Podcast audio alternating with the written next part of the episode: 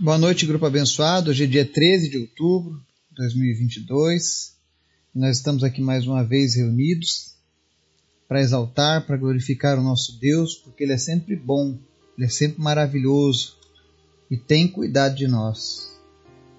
E hoje nós vamos fazer uma reflexão sobre algumas passagens da Bíblia que vão trazer luz sobre o cuidado de Deus com as nossas vidas.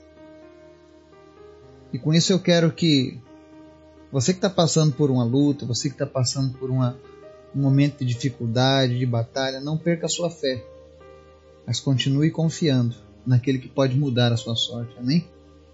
Mas antes da gente começar o estudo de hoje, eu quero pedir a vocês que estejam orando pela minha vida, pela minha família, pela minha esposa e filho que estarão viajando hoje, para que eles possam ir e retornar em segurança né? Para que Deus esteja me guardando junto com a minha filha, que ficaremos aqui na nossa cidade. E que Deus esteja preparando tudo para minha viagem na próxima semana. Que Deus venha fazer grandes maravilhas lá na Etiópia. Eu entendo que pelos sinais que eu tenho recebido, Deus fará grandes coisas naquele lugar. Vidas serão transformadas ali, porque Ele é poderoso porque Ele tem todo o poder. Amém?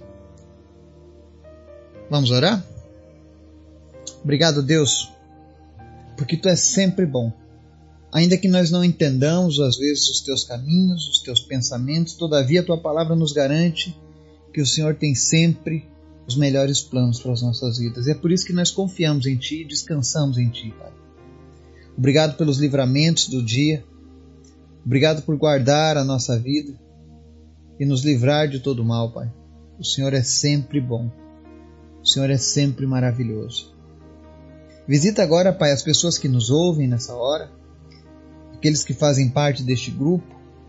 E Deus, em nome de Jesus, traz resposta para a oração de cada um, mas principalmente, Pai, que eles possam ter um encontro genuíno contigo, que Teu Espírito Santo fale aos seus corações que o Senhor venha trazer ânimo para aquele que está abatido, que o Senhor venha trazer alegria para aquele que está depressivo, que o Senhor venha trazer cura para aquele que está enfermo, Pai. Porque nós precisamos de Ti, nós dependemos de Ti. E sem Ti nós não conseguimos nada, Pai. Abençoa as nossas famílias, o nosso trabalho, as coisas que o Senhor tem colocado em nossas mãos para cuidar. E nos desperta a cada dia, Deus, para fazer a Tua vontade, para falar do Teu Evangelho. Visita cada família agora deste grupo. Aqueles que estão passando por dificuldades financeiras, que estão enfrentando, Deus, tratamentos dolorosos. Espírito Santo de Deus, derrama unção de confiança, de força, de perseverança, de fé sobre essas pessoas agora. E que elas renovem suas forças. Que elas possam contemplar a tua vitória ao final disso tudo.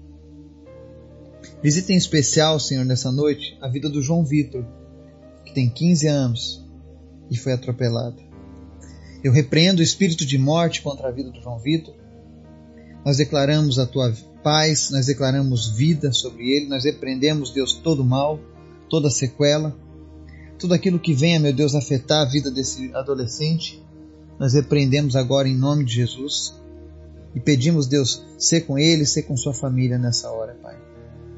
Visita também aqueles que estão lutando contra alguma enfermidade, aqueles que fazem quimioterapia, radioterapia, qualquer que seja a terapia, em nome de Jesus, nós repreendemos os efeitos colaterais, os efeitos negativos dessas doenças. Em nome de Jesus. E te pedimos, Pai, fala conosco através da tua palavra, nos ensina, Senhor, em nome de Jesus. Primeiro texto que nós vamos ler hoje está lá no verso 16 a 18 de 2 Coríntios, capítulo 4, onde o apóstolo Paulo ensina o seguinte: Por isso não desanimamos. Embora exteriormente estejamos a desgastar-nos, interiormente estamos sendo renovados dia após dia. Pois os nossos sofrimentos leves e momentâneos estão produzindo para nós uma glória eterna, que pesa mais do que todos eles.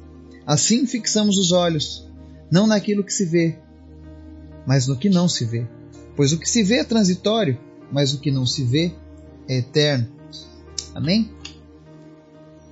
Essa passagem de Paulo mostra que, apesar de todas as promessas que nós temos, de todo o cuidado que, que nós temos em Deus, apesar de nós termos extirpado o vírus do pecado que nos levava à condenação eterna, existem ainda as consequências do pecado, que acabam trazendo dificuldades para nosso dia a dia, para nossa saúde.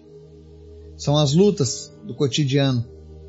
E que, querendo ou não, nós iremos enfrentá-las até o dia em que nos encontraremos com o Senhor. E Paulo nos dá uma palavra de ânimo com relação a isso. E eu falo essa palavra hoje numa, de um modo muito oportuno, porque às vezes as pessoas possuem uma falsa concepção de que quando nós nos entregamos a Cristo, acabaram-se os problemas e está tudo bem. Tem uma passagem que está lá em 1 João 5,18 que diz assim: Sabemos que todo aquele que é nascido de Deus não está no pecado. Aquele que nasceu de Deus, Deus o protege e o maligno não o atinge. Então nós vemos uma palavra aqui de Deus dizendo que quem nasceu de novo não está mais sujeito aos danos do pecado. E por conta disso, Deus nos protege, mas nos protege de quê? Das ações do pecado, através do maligno. Ou seja, o diabo não pode mais te acusar, o diabo não pode mais fazer nada contra a tua vida. Mas o mundo é um mundo decaído. E vez ou outra nós vamos ter problemas. Hoje, por exemplo, eu tenho um, um testemunho, né? não é um testemunho, é um testemunho mas eu estava pela manhã vindo do mercado, numa rua que eu costumo passar muitas vezes. E infelizmente eu sofri um acidente de carro. Meu veículo teve uma perda total. Talvez muitos olhem isso e digam: Nossa, que azarado. Talvez alguns digam: Talvez você precise orar mais, Eduardo. Né? Mas a verdade é que nós não conhecemos as formas como Deus trabalha, mas sabemos que todas as coisas cooperam para o bem daqueles que amam a Deus. Por mais que a gente fique chateado às vezes por essas coisas acontecerem, nós temos que seguir o exemplo de Paulo, lá que nós lemos no texto de hoje, que devemos fixar os olhos naquilo que não se vê. O que é que nós temos que fixar os olhos? Nas coisas que são dos céus. Porque o que se vê aqui é transitório. Os bens, os materiais, as coisas desse mundo um dia vão passar. Mas aquilo que nós estamos semeando em Cristo, não, será eterno. Há uma frase que a gente falou muitas vezes durante a nossa viagem missionária para a região de Santo Sé. Que nós devemos, não podemos permitir que as coisas dessa terra brilhem mais que as coisas dos céus. Isso é uma grande verdade. Talvez algumas pessoas, quando passem por isso que eu passei hoje, possam até se sentir fraquejando na fé ou amaldiçoados, mas quando aconteceu aquele acidente ali, na mesma hora, a palavra de Deus me mostrou o apóstolo Paulo. Não que eu me considere um Paulo, eu estou longe. Mas Paulo, por exemplo, foi um homem de muita fé, que fez muitas coisas para Deus é um grande exemplo a ser seguido. E há um relato de Paulo que ele levou açoites, chicotadas, estava num navio, deu uma tempestade, o navio naufragou, ficaram à deriva. E depois que saíram da deriva, eles foram para uma beira da praia, lá num lugar de terra seca, foram fazer uma fogueira, uma cobra mordeu a mão dele, e alguém disse: Nossa, esse homem é amaldiçoado. Mas na verdade ele é abençoado. Todas essas coisas aconteceram, mas nenhuma freou Paulo. Nenhuma abateu a alma de Paulo. E se não abateu a alma de Paulo, não pode abater a minha e a sua também. Nós precisamos aprender a, a, a ser fortes diante das dificuldades, diante dos problemas. E não olhar com a ótica que o mundo vê, mas com a ótica do Pai. Em Mateus 10, 29 a 31 diz assim: não se vendem dois pardais por uma moedinha? Contudo, nenhum deles cai no chão sem o consentimento do Pai de vocês. Até os cabelos da cabeça de vocês estão todos contados. Portanto, não tenham medo, vocês valem mais do que muitos pardais. Com essa palavra, Jesus está dizendo que eu e você temos muito mais valor do que qualquer outra coisa neste mundo. E que nós somos cuidados por Ele. E que se alguma coisa está acontecendo nesse exato momento e você não está em pecado, mas você tem um relacionamento com Deus, tenha certeza. Deus está cuidando de você. Por algum motivo ele permite que a gente passe essas coisas, não para que a nossa fé fraqueje, mas para que ela seja fortalecida. E eu digo para vocês, hoje minha fé está mais fortalecida do que ontem. Porque eu pude ver que essas coisas não definem a minha vida. Não são os bens, não são as coisas, mas é Deus vivendo em mim, que define a minha vida. E nós precisamos nos manter fortes e confiantes na palavra dele. Em 1 Tessalonicenses 3, 7 diz assim: Por isso, irmãos, em toda a nossa necessidade e tribulação, ficamos animados quando soubemos da sua fé. Paulo, quando passava suas lutas, suas dificuldades, suas necessidades, ele não ficava choramingando e reclamando. Dizendo, ah, Senhor, por quê? Ah, não. Mas ele dava uma olhada ao seu redor. E ele olhava todas aquelas pessoas que ele havia conduzido a Cristo. Ele olhava todas aquelas cidades que ele havia tocado com o poder do Espírito Santo de Deus. E ele se animava, sabendo da fé daquelas pessoas. E hoje eu entendo essa passagem com muito mais profundidade do que quando eu li ela pela primeira vez, talvez há, há 18 anos atrás. Porque quando eu vejo essa gravação que nós fazemos todos os dias e os testemunhos que eu recebo, eu digo isso não para mim, mas para honra e glória de Deus. Cada vez que eu ouço um testemunho de alguém que foi liberto, de alguém que se entregou para Cristo, de alguém que foi curado, de alguém que foi transformado, de alguém que teve um encontro real com Jesus, de alguém que está com sua fé inabalável. Isso me mostra que todos os levantes desse mundo podem vir contra a minha vida, porque eu não serei atingido, porque a minha confiança, o meu coração, a minha alma estão em Cristo. E é isso que eu quero dizer para você hoje que nos ouve. Aprenda a colocar a sua confiança em Cristo. Aprenda a colocar o seu coração em Cristo. Porque quando você fizer isso, quando as ondas fortes se levantarem contra o teu barco, que é a tua vida, isso não vai te abalar. Pelo contrário, você sabe em quem você está. É interessante que nós falamos nas últimas semanas acerca da nossa identidade em Cristo, quem nós somos em Cristo. Nós somos filhos amados, abençoados, desejados, comprados por um alto preço, que temos uma promessa de um Deus que nos protege, de um Deus que não dorme, que não descansa em favor dos seus escolhidos, de um Deus que nada passa despercebido.